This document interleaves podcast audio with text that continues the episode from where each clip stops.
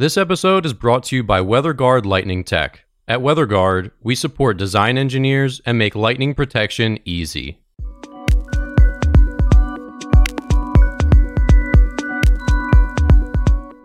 You're listening to the Struck Podcast. I'm Dan Blewett, I'm Alan Hall. and here on Struck, we talk about everything aviation, aerospace engineering, and lightning protection. All right, welcome back to another episode of the Struck Podcast. Alan, what's going on this week? Well, uh, Boeing's under some pressure again to get MAX deliveries going. It sounds like the factory's up and running, which is a good sign, but there's a lot of FAA and Department of Transportation pressure for undue pressure on the delegated uh, engineers that help sign off on the design, which uh, is just another bad thing for Boeing to be going through. So, you know, better week in terms of flights. Did you notice that the number of people flying this week is up a, another couple of ticks? It's not 20% up, but we're in the low 30s, it looked like, in terms of number of flights versus last year, which is a good sign. And as long as that number still still goes up, then that's a positive sign for the world economy, the U.S. economy, and aviation overall.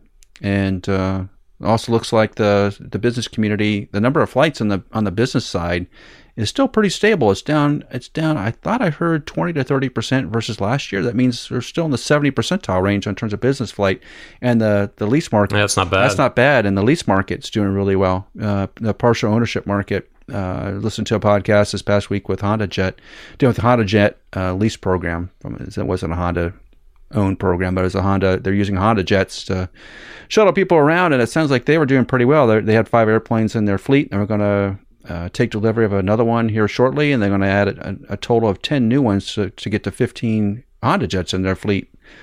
And you have to have a pretty uh, rosy economic forecast to bring on to basically triple the size of your company just your airplane fleet. So I thought that was a, a good positive sign too. So some green shoots, right?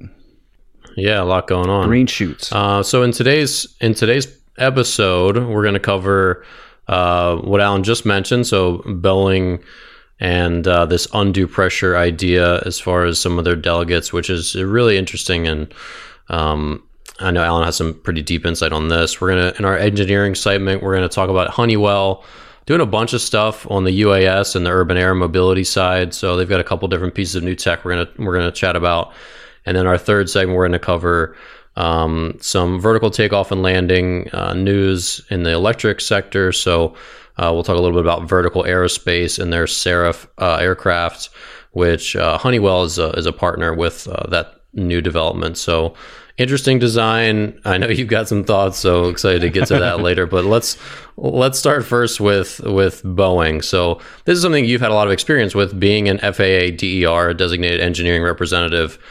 And uh, so you felt this pressure of, hey, we need you to sign off on this. Sure. Um, so take us down this road of, of, of undue pressure and, and what this all means. So the term undue pressure in relates to delegated um, engineers or DERs or unit members or uh, there's different names from different places, but essentially they're engineers that have the authority to sign off on regula- regulatory approval to say that that design complies with this particular regulation or regulations and it meets all the FAA requirements.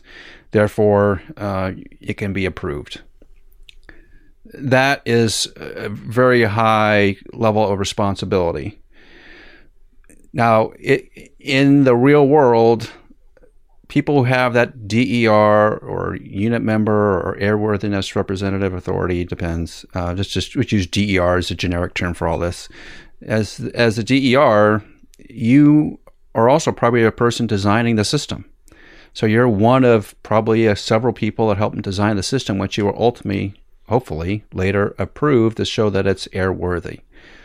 So you're you have these, as the engineers call it, this two hat situation. My engineer hat when I'm out there designing stuff, and I take that hat off and I put my FA hat on and say, "Yep, okay, it, it's either good or it's not good, and here's the reason why." Human nature is a funny thing. So if if you're working for as a as a DER, a lot of, of D, you know, there's two levels of DERs. Let's try to keep it simple. There's company DERs that are employed by a company that can only work on behalf of the company to show compliance, and then there's sort of people like me who are consultant DERs who can work for anybody. Why there are two levels there? Not really sure. I'm sure the companies had something to do with that. So if I'm working for uh, company A, I'm an engineer at company A, but I'm also a DER for company A. I'm getting paid for both jobs by company A. Company A writes my paycheck.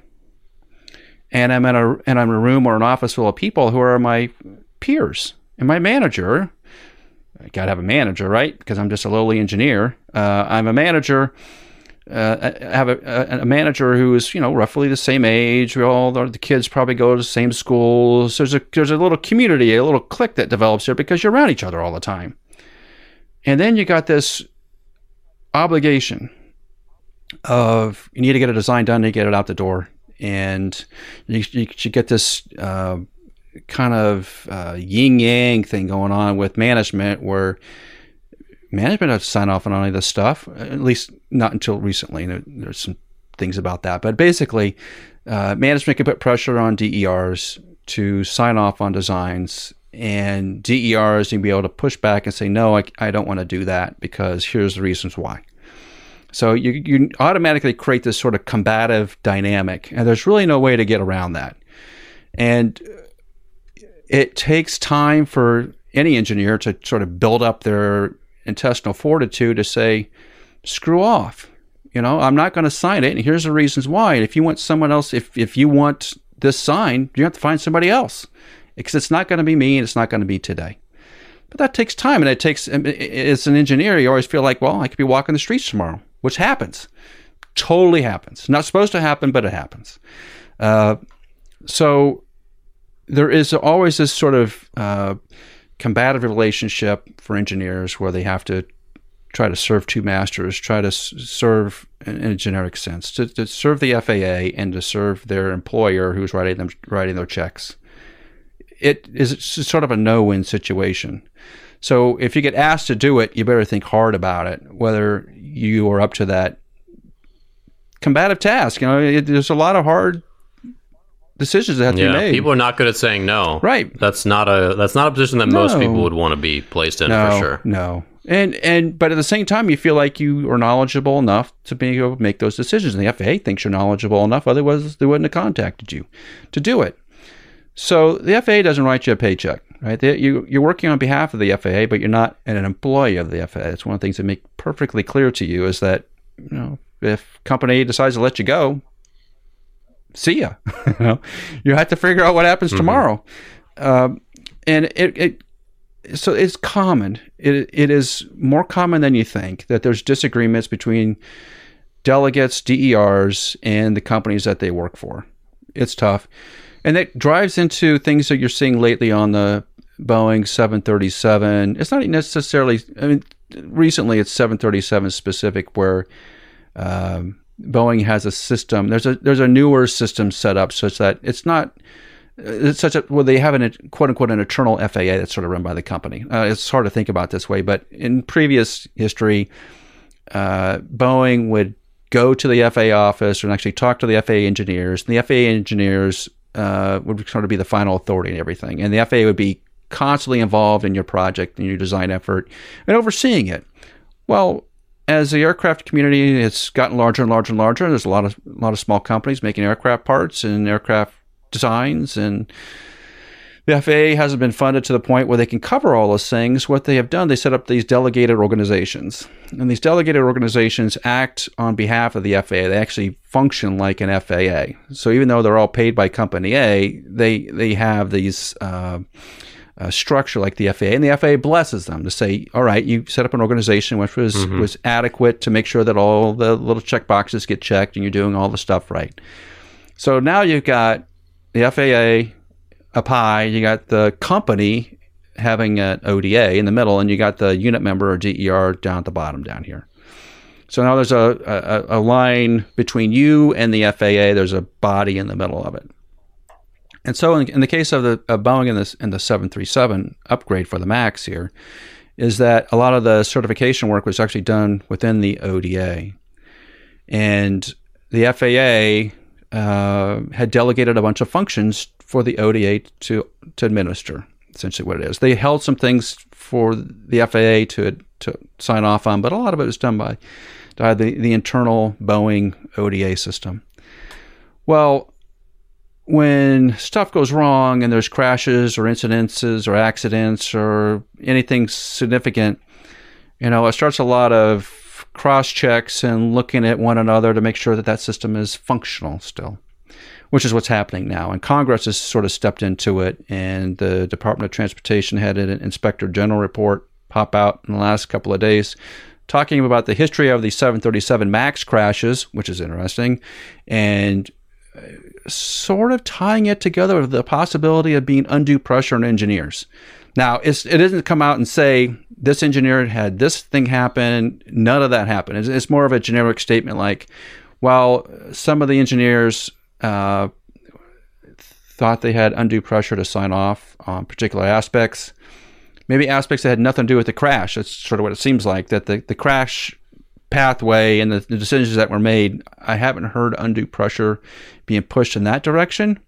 That, but it, it may be because nothing is really clear right now. It's still it's still in the fog of war. Yeah. Right. But you can imagine any sort of organization like that where there's going to have you can have on two different spectrums as as being a DER. You can have just plain disgruntled DERs that just are going to be upset about no matter what the company decides and then you get the other end of the spectrum, which is, yeah, I mean, a, manager has threatened to fire somebody or has put undue pressure on the on this uh, engineer to sign off on something, and, and they realize like I got to feed my family, so yeah, I'll sign off on it.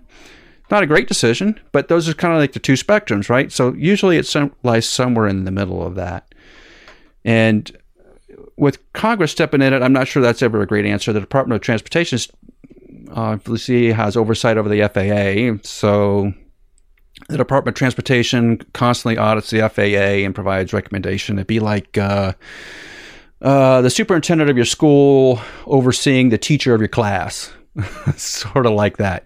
Yeah. Yeah. And that just leads to really conflicts. In my opinion, the Department of Transportation has been pushing this concept of having risk-based assessments to determine what they should delegate to the comp- to the aircraft company to run internally. I don't even know if that's a thing. I, I keep reading about this risk-based assessment thing, uh, risk-based assessment for determining for the FAA to determine what aspects of the airplane to let the company operate under. So in this particular case, be Boeing. So, you know, they could have said to Boeing, "Hey, we're going to let you deal with all the hydraulic regulations, but we're going to keep all the flight test regulations, and we're we the FAA are going to be directly involved in that aspect of it." Well, how the heck do you know what ones to pick when you start a program? You just don't, right? There's no way to know that. Yeah. There's absolutely no way to know that. So to be clairvoyant and think five years down the line you're going to have a problem, you should have picked that off how how do you expect the FAA to do that? I, it's just not a thing, you right? It's just, it's just not a thing. Being thinking, uh, it's just mind reading. It's, it's just uh, you know Monday Monday Monday morning quarterbacking on some level. Like, come on, the FAA engineers are are not any different than the rest of us. What makes them so, have superpowers? They don't, right? Uh, it's up to all the engineers to put the thing together and to think through it and to make sure that the design is compliant and that um, they're removing organizational barriers that would create bad conditions or accidents. That's what needs to happen, and uh, everybody's got to take some ownership of it. I think, don't you think, Dan? Like, there's just there's no one who's directly culpable with these accidents. It doesn't seem like there's a any sort of accident's a multivariable no. thing. Yeah, there's. I mean, there's so many things at play, yeah. and you talk about so many hurdles to get things airworthy and certified and safe and so many hands on deck. Also applying the principle of charity where you can saying like no one's trying to you know have planes crash. No. like no one wants no. that. No. And no one's you know like the pressure you can understand. Um, but yeah it just seems really tough to pin down one one single thing. Right. Um, so what what do you feel like kind of summing this up what do you feel like the big takeaways are for someone I think first that the system that the FAA has established, the organizational, the ODAs, are still valid. I, I think to kill that would just crush the aircraft industry because you would force the FAA to take on this huge burden, which there's no funding for. They can't do it. It's just not going to happen. So to to even toss it out there is is um, is one risky and two not realistic. I think there needs to be a system set up in place even with the ODAs. So I'll give you a good example. So if you have, if, if I'm working for an ODA as a unit member and I'm signing off on some lightning regulation and I have an internal problem with a manager or somebody that is telling me to do something I feel uncomfortable with. The way it's supposed to work is I'm supposed to be able to go inside that ODA and make a complaint, and there's a process in which that is that's processed. So the FAA doesn't necessarily see all that up front. I still think that the delegates, I don't care who, if they're unit members, but in particularly DERs, DERs should uh, do have full authority to call their advisors and to talk about these particular instances. And I've I've done that. I don't lost track of the number of times I've talked to my advisor at the FAA. And every engineer DER has an advisor, someone that directly that oversees them, but also is like a sounding board. That's what they're there for. There should be a sounding board for you use them as a sounding board. I think DERs need to do that. I think I wish unit members would have that same sort of are working on that ODA would have that same sort of person that they can reach out to that we could describe what's happening and get some feedback on it so that we don't feel like we're on an island all the time. Because in that isolation, that's when you get to the kind of conspiracy theories and weird things start going on in your head because you don't have anybody to, to bounce ideas off of, right? And you, yeah. feel it's mm-hmm. all this obligation. At the same time, you get no one to talk to, and that's that's where the trouble lies. All right, so we're going to switch gears here, um, and we're going to run through our engineering segment real quick. So today's topic, we're going to talk about Honeywell. Obviously, Alan, you have some experience with them, and they have recently uh, formed a dedicated business unit for uh, UAS and urban air mobility.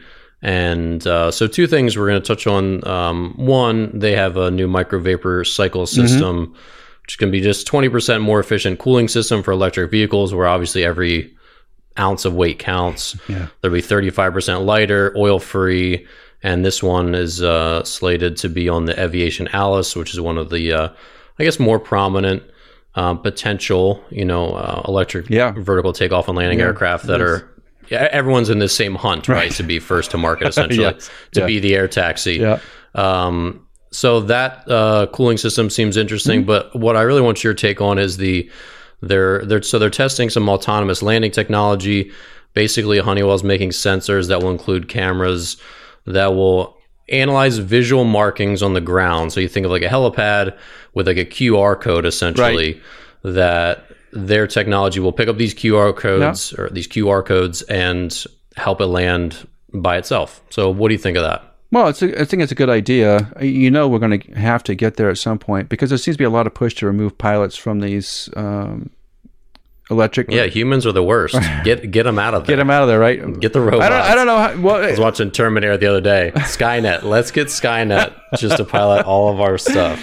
Well, it's. I'm sure they're feeling the pressure from Tesla in the sense that Tesla's got almost fully functioning driving cars. It'll stop at stop signs it'll stop at stoplights. Right? It, it, the technology there is unbelievable. So it's not a huge leap to go from automotive technologies, self-driving cars, to self-flying planes. I think that's doable. I I, yeah. I think the question is, you know, it's the old thing like, um, you know, you got two people in the cockpit. You make one of them pilot, the other one a dog, and what the dog's going to do is make sure that the pilot doesn't touch the controls, right? So it's that sort of that same sort of philosophy and and if you if we if you try to take the pilot out of the cockpit, then I think it's just going to add a little more difficulty to the complexity of all the systems. Now, you remember in a in a in a Tesla vehicle, they don't necessarily have to deal with weight all that much, and then they do have to be with weight because it has to do with drag. But on an airplane, weight weight's a killer. So any more automated yeah. systems you put in is going to add more weight. Do you really want that? Can one of the pa- quote unquote passengers be a pilot too? and help cut down the mm-hmm. complexity of the systems? Maybe, maybe. But I do think you're going to see Honeywell's a big player in every part of aviation. Has been forever. They make power plants, make avionics, they make systems. They do they do all of it, right? And so it's not surprising that they're going to get they're up front on this and, and being a leader, and they have the, just had the cash to be able to do some of these things, and they have the engineers to do it. So why not? I think good for them. Let's get some of these things done and get it figured out. I'd rather have sort of the well seasoned engineers at Honeywell giving advice to these newer startup aircraft companies than the other way around. And hopefully, the, the engineers at Honeywell can say, here's based on our year, tens, you know, years and years and years of experience to say, hey, these are these are ways to design the system. These are ways not to design the system, and you need to think about these other things. So it does bring a little bit of heft to the marketplace, which I think is good. Yeah, and that seems like exactly what they're doing because uh, Honeywell has announced that they're partnering with uh, Volocopter, Jaunt Air Mobility, which we'll talk about in a subsequent episode because they have some really interesting uh, lower speed rotor technology, um, Pipistrel, and uh, mm-hmm. vertical aerospace. Yeah. So let's uh, shift gears into our mm-hmm. last segment here. So, vertical aerospace, their aircraft called the Seraph, S E R A P H and again, Honeywell partners with them. Right. They're helping them along. Uh, and this aircraft, it's it's really interesting. It's it's got a it's got a cool look. It's black, so it's got a very carbon fibery feel. I think a lot of these are, are white. They got the iPod feel, right? Yeah. Um, but it says it can carry 250 kilograms, flies 80 kilometers per hour, which is not fast for a lot of these uh, EVTOLs. And uh, it also, this is something that's really interesting that to me makes no sense, but maybe it makes more sense to you. They claim that it can be customizable, meaning that they could make it larger or smaller, I guess, depending on what your order is. Is that possible? Is that a reasonable thing to do that you can get your aircraft, you know, like a two bedroom instead of a one bedroom, essentially? No, it doesn't make any sense at all, actually. Uh, so I'm not sure what they mean. Is it uh, sectional so they can add sections into it? That must be what they're talking about. They don't they don't elaborate, but mm. they hmm. just said it was it's a customizable design where they could put floaties on the bottom for uh, water landings. Okay, but it's also customizable in the sense that the size of the cabin can change to accommodate more or less. Accommodate Americans? Some, Is that they're trying, trying to hint at? I mean, we are we are fat a fat people now, yes, but yeah, I don't know if that means the shape of the cabin changes. It, it wasn't explained on their website, hmm. but that's, that's um, I mean, when you talk about like certifying an aircraft, you can't have like three versions of this. They all have to be separately certified. Yeah, surely, surely would be. There's all kinds of things about the interiors of the aircraft that are certification items, so it, it wouldn't be all that easy to do. I, I uh, when you say the air, aircraft is black, that's one of the things I noticed because you make aircraft white because it's cooler uh, I mean, cooler temperature wise, mm-hmm. not cooler look wise, because it can control the temperature. One of the things about a lot of these um, eVTOL type aircraft is that they got these big glass uh, cockpit things, and having flown in, a, in Bonanzas and things that have sort of the glass up top, no wing on top, is that they're hot. when you're out flying, the sun just beats right through those things, and the cabin gets so hot, which is probably why Honeywell is investing in some sort of cooling technology for the cabin that's lightweight because it's going to get hot. Uh, and unco- it just it's beyond hot. It's just flat uncomfortable.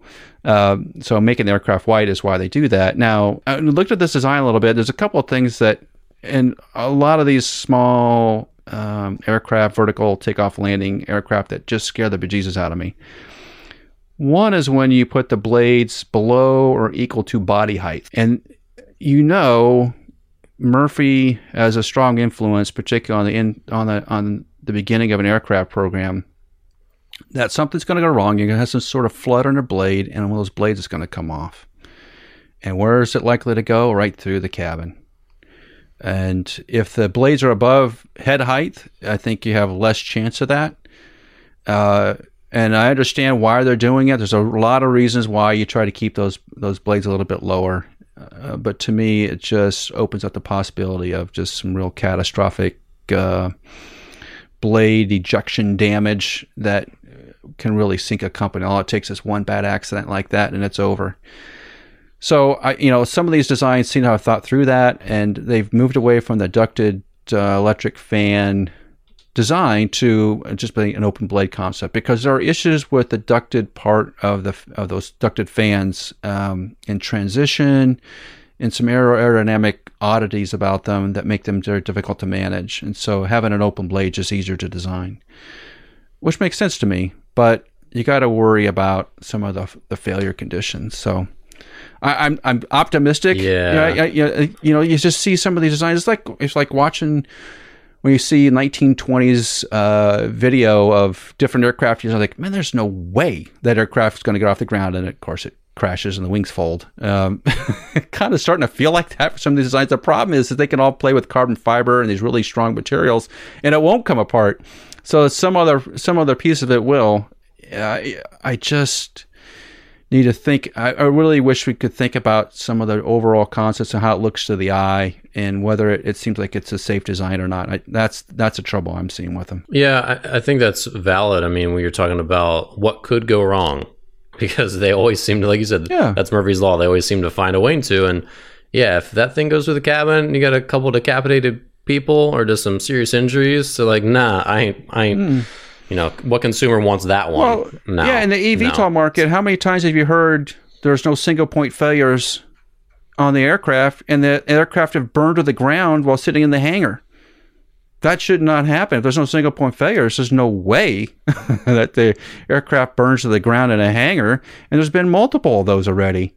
Uh, so I'm concerned that we haven't done some of our homework there and that we haven't thought about those single point failures or uh, going back to the undue um, pressure that can be applied. It doesn't necessarily just apply to DERs, it applies to engineers in general. And maybe we're getting pushed to meet schedule to get the aircraft off the ground to demonstrate to the investors that they need that the aircraft is viable. And so push, push, push, push, push. So that's sometimes when corners can get cut and then you have a fire on the ground. Fire on the ground is a lot better than the fire in the air, I'll tell you that much. And and, and over the history of aviation, there's been a lot of really, really bad accidents, and we seem to have forgotten a lot of those because they've happened relatively long time ago.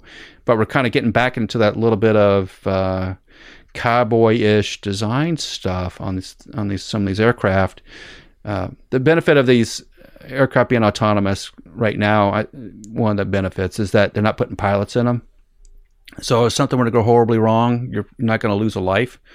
But at some point they will, and I'm just not certain we have enough expertise in some of these companies to to put people in them. And, and, I'm glad that Honeywell is getting involved and and you know Airbus is getting involved directly in some of these companies and Boeing's involved in some of these companies because I do think they need a little bit of handholding on the advice of here are the things we see that are going to fail. This has been our experience in aviation for 100 years hey guys, let's let's let's take a look at this stuff. Yeah, it's it's interesting that so many of the EV uh, TOL market, all these different prototypes, or I mean, the one thing about vertical aerospace is they're moving pretty fast. I mean, they mm-hmm. were established in 2016.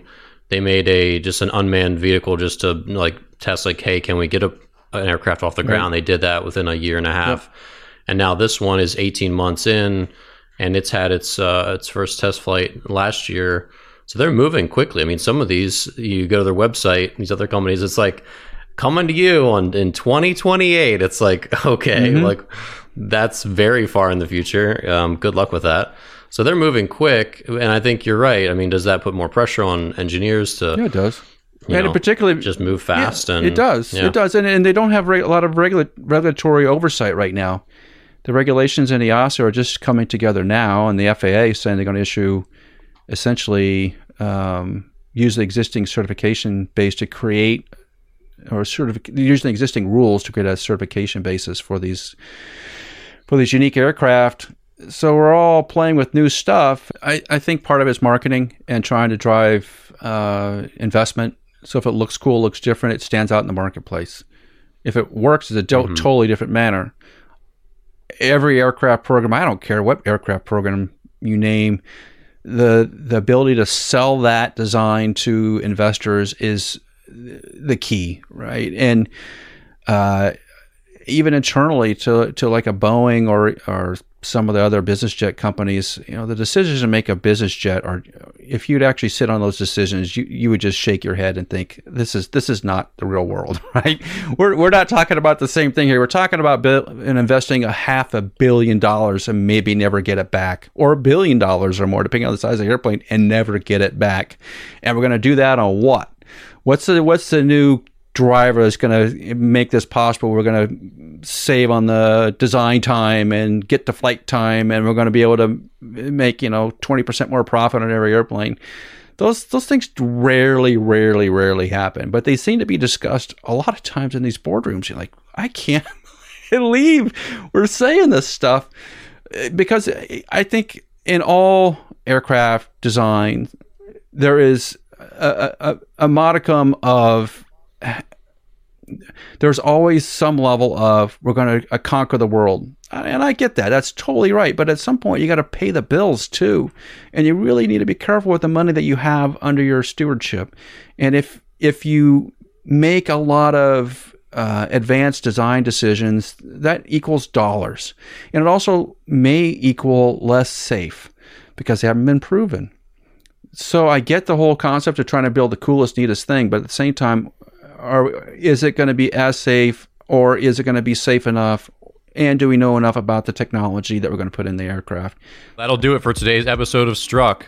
If you're new to the show, thank you so much for listening, and please leave a review and subscribe on iTunes, Spotify, or wherever you listen to podcasts. Check out the WeatherGuard Lightning Tech YouTube channel for video episodes, full interviews, and short clips from the show. And follow us on LinkedIn, Twitter, Instagram, and Facebook. Our handle is at WG Lightning. Tune in next Tuesday for another great episode on aviation, aerospace engineering, and lightning protection.